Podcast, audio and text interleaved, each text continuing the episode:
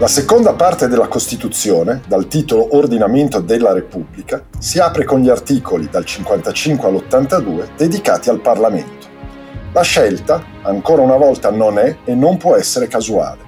È evidente che i costituenti vedono nel Parlamento il luogo istituzionale dal quale delineare l'organizzazione della Repubblica. Ma tale scelta non vuole creare uno sbilanciamento eccessivo a favore del Parlamento Tale organo è infatti tenuto a operare nei limiti previsti dalla Costituzione, peraltro rigida, e garantita dal controllo di costituzionalità delle leggi. A sua volta, questo primo titolo della seconda parte è suddiviso in due sezioni, una dedicata alle Camere e l'altra alla formazione delle leggi.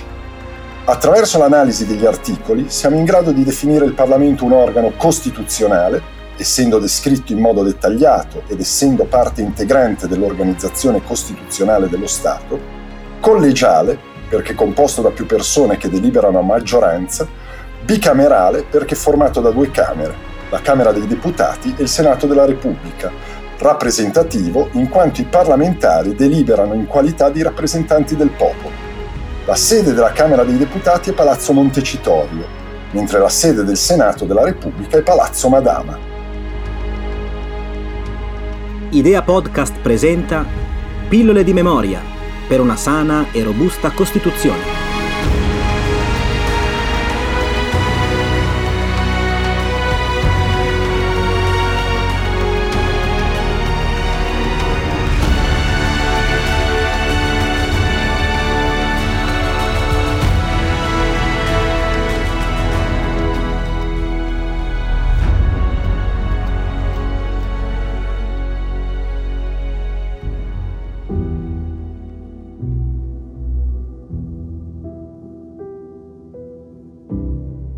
Mentre di Palazzo Montecitorio abbiamo già parlato, sorge spontanea una domanda. Chi è la madama che ha dato il nome al palazzo sede del Senato prima del Regno e poi della Repubblica? La signora a cui ci si riferisce è Madame Margherita d'Austria, duchessa di Parma e Piacenza, che abitò nel palazzo dopo la morte del marito Alessandro de' Medici, figlio naturale di Papa Clemente VII, dal 1538 al 1580.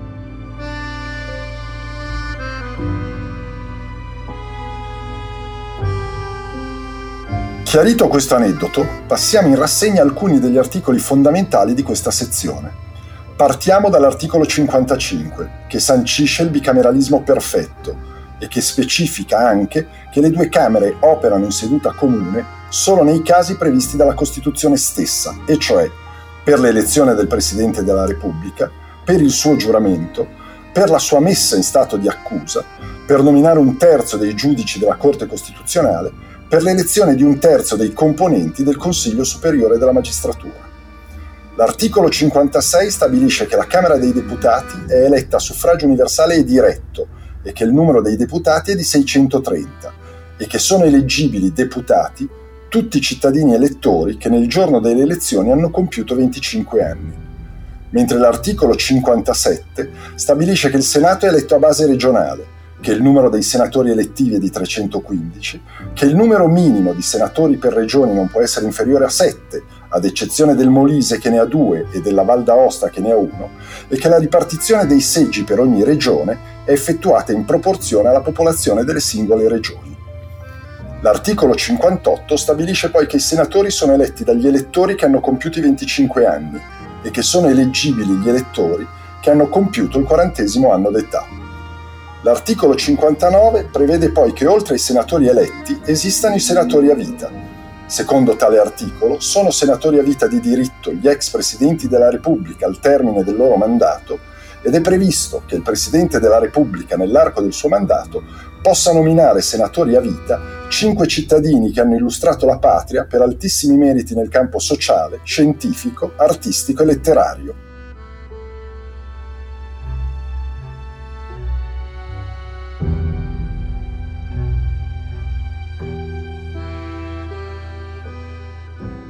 È il luglio del 1984. Manca circa un anno al termine del mandato del Presidente della Repubblica Sandro Pertini. Il capo dello Stato in carica ha già nominato tre senatori a vita. Il politico e storico Leo Vagliani, l'attore e commediografo Edoardo De Filippo e la politica Camilla Ravera. In questo modo i senatori a vita presenti in Senato sono sette, di cui due ex presidenti della Repubblica.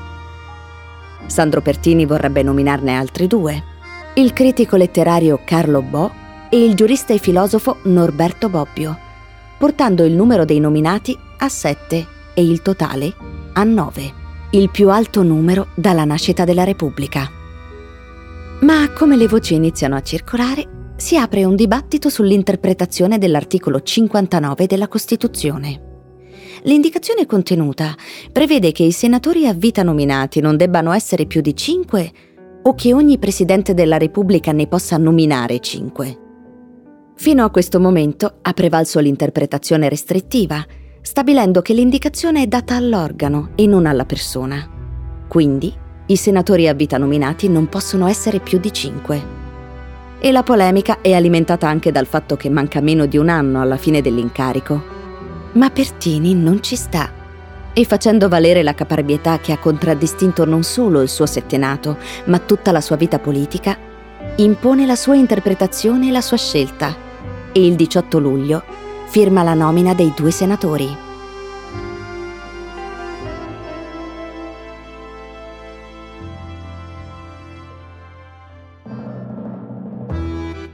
L'articolo 60 stabilisce che la durata delle Camere sia di 5 anni.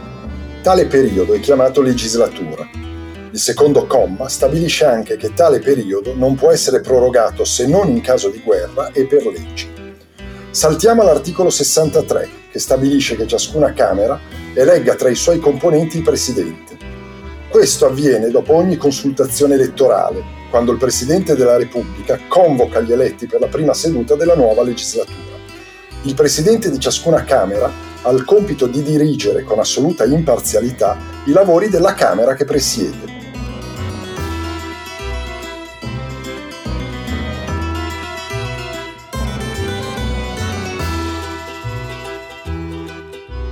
È il 20 giugno 1979. Il Presidente della Repubblica ha fissato per quel giorno la prima seduta della nuova legislatura, l'ottava. È qualche tempo che i rapporti tra democrazia cristiana e Partito Comunista sono più distesi e in questo clima si è parlato più volte della possibilità di eleggere Nilde Iotti come prima donna presidente della Camera. Laureata all'Università Cattolica di Milano nel 1942, nel caos in cui era precipitata l'Italia dopo l'armistizio dell'8 settembre 1943, inizia a interessarsi alla politica avvicinandosi al Partito Comunista e partecipando alla Resistenza, inizialmente come portaordini. Aderisce ai gruppi di difesa della donna, formazione antifascista del PCI. Il 2 giugno 1946 viene eletta membro dell'Assemblea Costituente nella quale fece parte della Commissione dei 75, incaricata della stesura della Costituzione. Verrà rieletta alla Camera dei Deputati nel 1948, sedendo tra i banchi di Montecitorio ininterrottamente fino al 1999. La sua attività si concentrerà sulla rilevanza del ruolo femminile nel mondo del lavoro e delle relazioni familiari si impegnò sulla riforma delle norme civili, in particolare sull'introduzione del divorzio nell'ordinamento giuridico italiano. Viene eletta alla terza carica dello Stato al primo scrutinio con 433 voti favorevoli su 615 votanti. Il suo discorso di insediamento pose al centro la figura della donna nella società, l'imparzialità politica e le misure necessarie per combattere il terrorismo. Verrà rieletta altre due volte, ricoprendo tale incarico dal 1979 al 1992. Nessuno nella storia d'Italia ha ancora raggiunto il suo primato. Io stessa, non ve lo nascondo, vivo quasi in modo emblematico questo momento, avvertendo in esso un significato profondo che supera la mia persona e investe milioni di donne che attraverso lotte faticose, pazienti e tenaci si sono aperte la strada verso la loro emancipazione. Nilde Iotti, discorso di insediamento alla presidenza della Camera.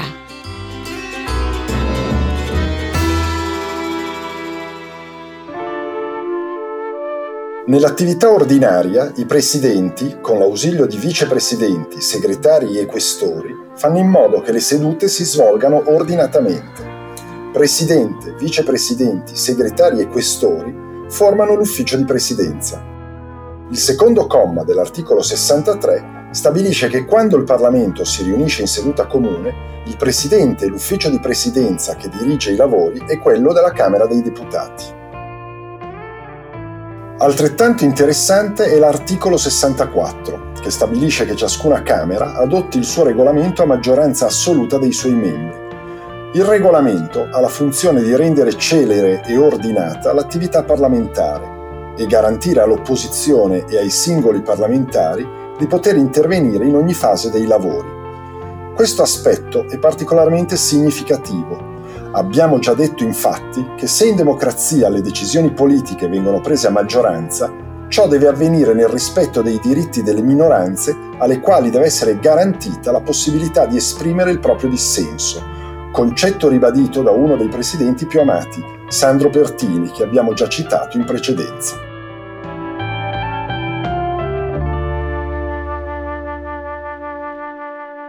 Vede, io sono fedele alla, al precetto di Voltaire ed è questo. Dico al mio avversario, io combatto la tua fede che è contraria alla mia ma sono pronto a battermi sino al prezzo della mia vita perché tu possa sempre esprimere liberamente il tuo pensiero. Ecco qual è la mia posizione. Cioè io non sono credente, ma rispetto la fede dei credenti. Io ad esempio sono socialista, ma rispetto la fede politica degli altri, la discuto, posso discutere, anzi discuto con loro, polemizzo con loro, a loro sono padroni di esprimere liberamente il loro pensiero. L'articolo prosegue indicando la necessità che per poter deliberare in ciascuna Camera deve essere presente la maggioranza dei loro componenti e che tali delibere debbano essere prese con la maggioranza dei presenti. L'articolo continua specificando che questo avvenga a meno che la Costituzione non preveda maggioranze speciali. A questo proposito diventa forse importante fare un esempio. I componenti della Camera dei Deputati abbiamo detto che sono 630. Quindi per poter deliberare è innanzitutto necessario che siano presenti almeno 316 deputati. In questo caso, affinché una delibera sia approvata, di questi 316 dovranno votare a favore almeno 159 deputati. Ma la Costituzione prevede che alcune delibere siano adottate a maggioranza assoluta dei componenti della Camera a questo punto, per tali delibere, dovranno votare a favore 316 componenti. È poi previsto che in alcuni casi sia richiesta quella che viene definita maggioranza qualificata, una maggioranza superiore a quella assoluta. È il caso, a puro titolo di esempio, dell'elezione del Presidente della Repubblica, per il quale sono necessari i due terzi dei voti.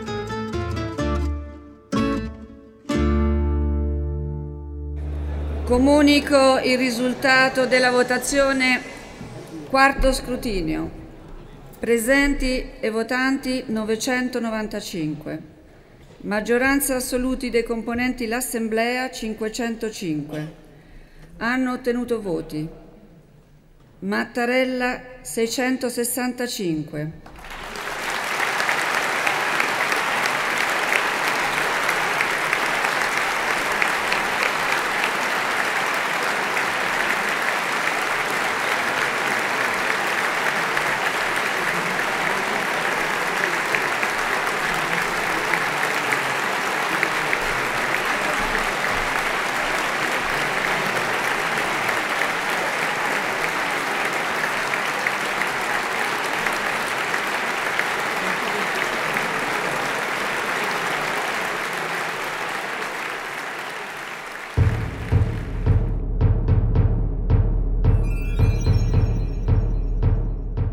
Proseguendo, l'articolo 65 stabilisce che la legge determina i casi di ineleggibilità e incompatibilità con la carica di deputato o senatore.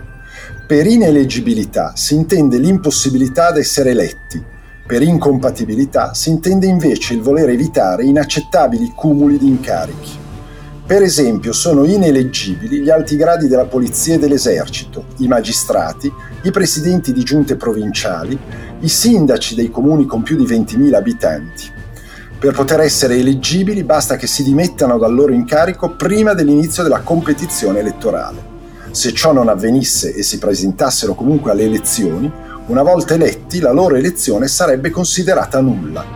L'incompatibilità, invece, non determina l'invalidità delle, dell'elezione, ma semplicemente l'obbligo per il parlamentare eletto di risolvere la questione rinunciando a uno o più incarichi.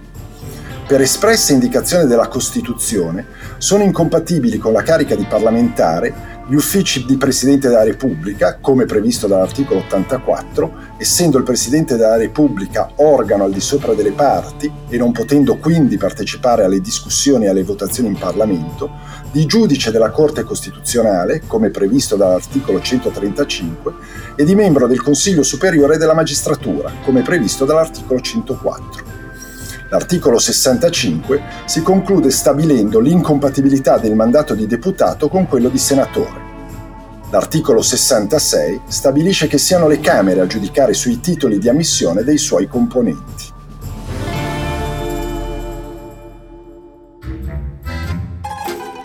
È venerdì 10 ottobre 1947. L'Assemblea Costituente è stata convocata per le 11.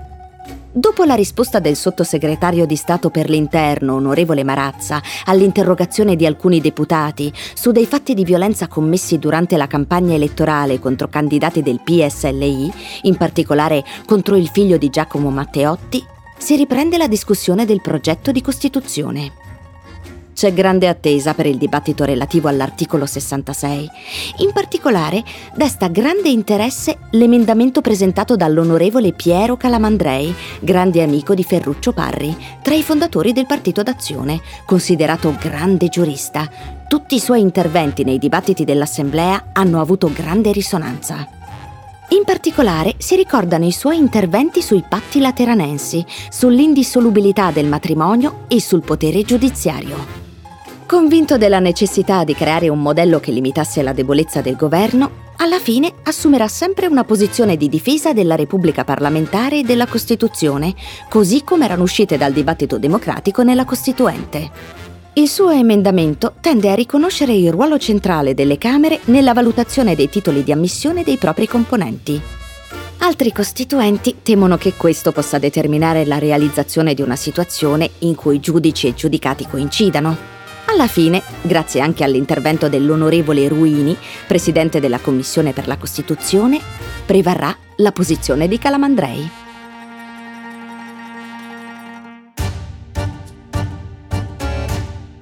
Un articolo di grande significato è il 67.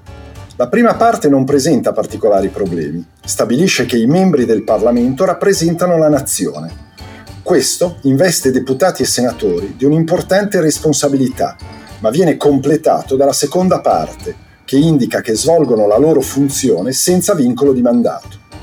I due concetti insieme, di fatto, determinano che i parlamentari devono soprattutto aver presente gli interessi della nazione, prima ancora degli interessi dei cittadini che li hanno eletti. Ecco quindi che tale indicazione può portare un parlamentare a modificare le sue posizioni arrivando a volte addirittura a cambiare partito. Se le promesse fatte in campagna elettorale dovessero risultare successivamente contrarie all'interesse nazionale, il Parlamento non può e non deve mantenerle. L'articolo 68 introduce alcune garanzie a tutela della libertà e della funzione dei parlamentari, le cosiddette immunità. Se la prima parte dell'articolo non comporta problemi interpretativi, anche se non è sempre chiaro quando un'espressione ingiuriosa o diffamatoria possa essere considerata un'opinione espressa nell'esercizio della funzione parlamentare, problema risolto dall'orientamento della Corte Costituzionale, che ha stabilito che toccherà alla Camera di appartenenza decidere se l'espressione incriminata rientra oppure no sotto la tutela di tale articolo, la seconda parte dell'articolo, che si occupa di eventuali reati commessi dal parlamentare al di fuori delle sue funzioni istituzionali, è di più complessa interpretazione. Possiamo comunque dire che con la modifica introdotta con la legge costituzionale numero 3 del 1993, da quel momento se un parlamentare è sospettato di reati, il magistrato può condurre indagini senza dover chiedere l'autorizzazione alla Camera di appartenenza, ma per ordinarne l'arresto, sottoporlo a perquisizione personale o domiciliare intercettare le sue conversazioni o sequestrare la sua corrispondenza, dovrà invece chiedere la preventiva autorizzazione alla Camera di appartenenza. Tale richiesta, motivata, dovrà essere inoltrata alla Giunta per le autorizzazioni a procedere, che dopo averla valutata farà una relazione all'Assemblea, che dovrà assumere la decisione finale. Se tale immunità può sembrare un ingiusto privilegio, in realtà è spiegata da due ragioni. La prima è che i parlamentari, essendo i rappresentanti del popolo, sono coloro ai quali il popolo ha delegato l'esercizio della sovranità e questa funzione deve essere protetta da eventuali ingerenze degli altri organi dello Stato.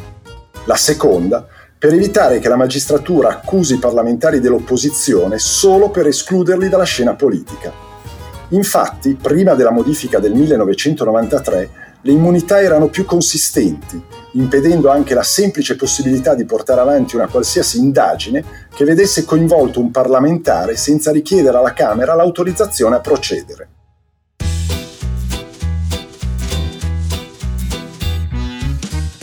«30 aprile 1993. Bettino Craxi è nella sua suite all'Hotel Rafael di Roma. Gli uomini della scorta gli hanno detto che davanti all'ingresso dell'hotel si è radunata una piccola folla che intona cori contro di lui.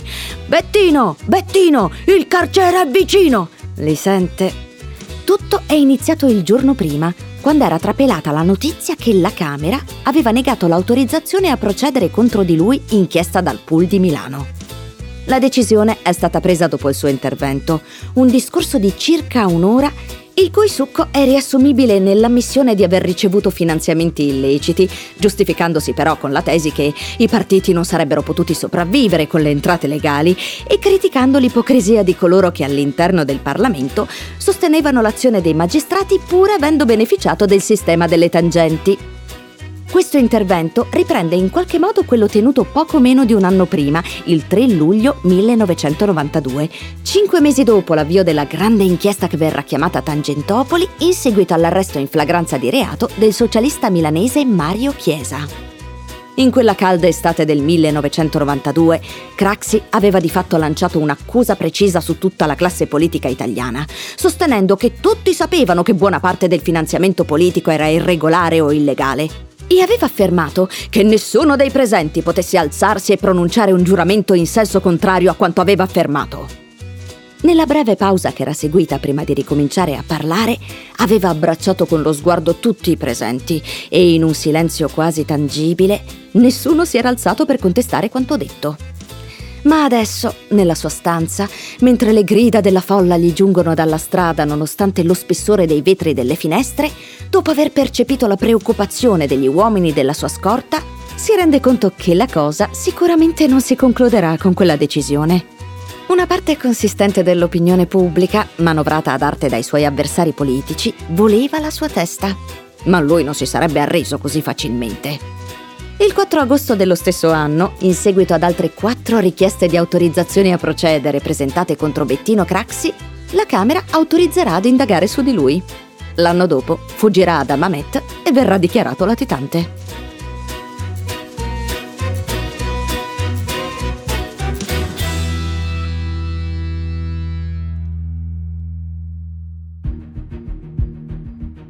L'ultimo articolo della sezione dedicata alle Camere, il 69, stabilisce che i parlamentari ricevano un'indennità.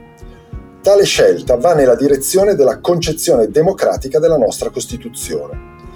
Il fatto che sia prevista una retribuzione per chi esercita tale funzione, infatti, garantisce a tutti, abbienti e non abbienti, la possibilità concreta di svolgere la funzione di rappresentante del popolo, scelta che, peraltro, è opposta a quella dello Statuto Albertino, che non prevedeva alcun emolumento, collegando questa idea al necessario disinteresse nell'esercizio delle funzioni. Pillole di memoria è un programma originale Idea Podcast, condotto, scritto e ideato da Stefano Massa. La voce narrante è di Chiara Francese. Sound design a cura di Simone Pavan. Tutti i diritti riservati agli istituti Edmondo De Amicis.